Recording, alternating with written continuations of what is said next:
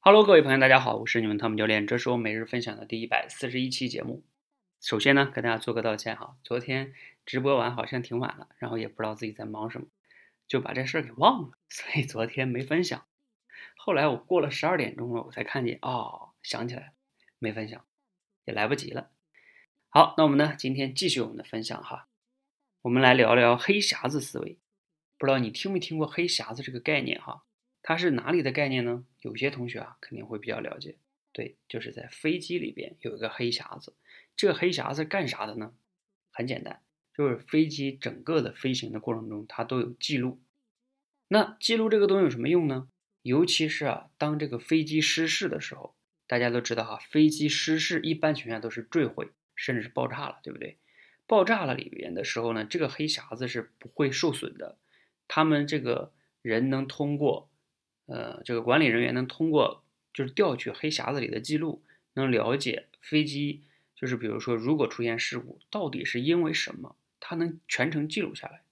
所以呢，这个黑匣子有一个好处就在于呢，能让飞机行业的飞行员不断的通过一些事故的经验的积累，不断的总结经验、优化迭代，然后呢规定这个流程动作，让以后类似的经验不要再发生。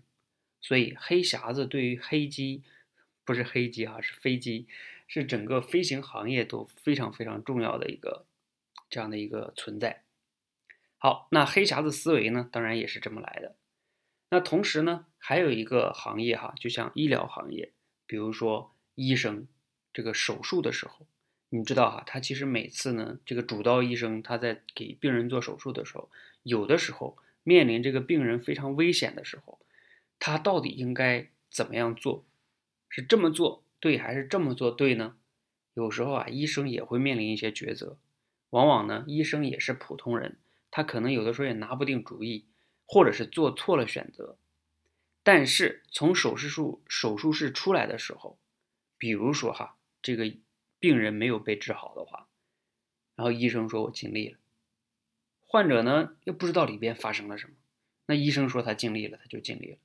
你并不知道医生在里边是否做错了决策，我我指的他不是故意的哈，有可能啊各种原因吧，他累了，或者是当时就是因为情况紧急，他当时觉得那样可以，后来证明他其实不应该那样，但是没有被记录，医生出来的时候他就说他尽力了，我们作为患者的一些家属也没有办法，你也没有录像，你也不知道现场发生了什么，所以。在医疗行业里边，并没有黑匣子，像飞行行业里边这个黑匣子，所以呢，很多的时候，这个医疗行业里边到底因为医疗事故死的人到底有多少，很难去计算哈。甚至医疗行业的进步就没有飞行行业快。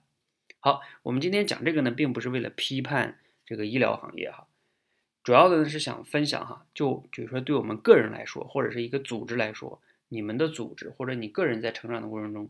你有没有黑匣子思维呢？包括我自己也在反思哈。那我们自己犯过的错误，至少自己有没有记录，有没有反思呢？等等等等啊，我们要通过这样的一种形式，向飞行行业去学习这个黑黑匣子思维，让自己能通过持续的反思记录，然后总结经验和教训，不断的进步。好，那今天的分享呢就到这里哈，希望呢对你有所启发和帮助。今天这期节目呢是听罗胖的一个一期节目里的启发。谢谢大家，谢谢。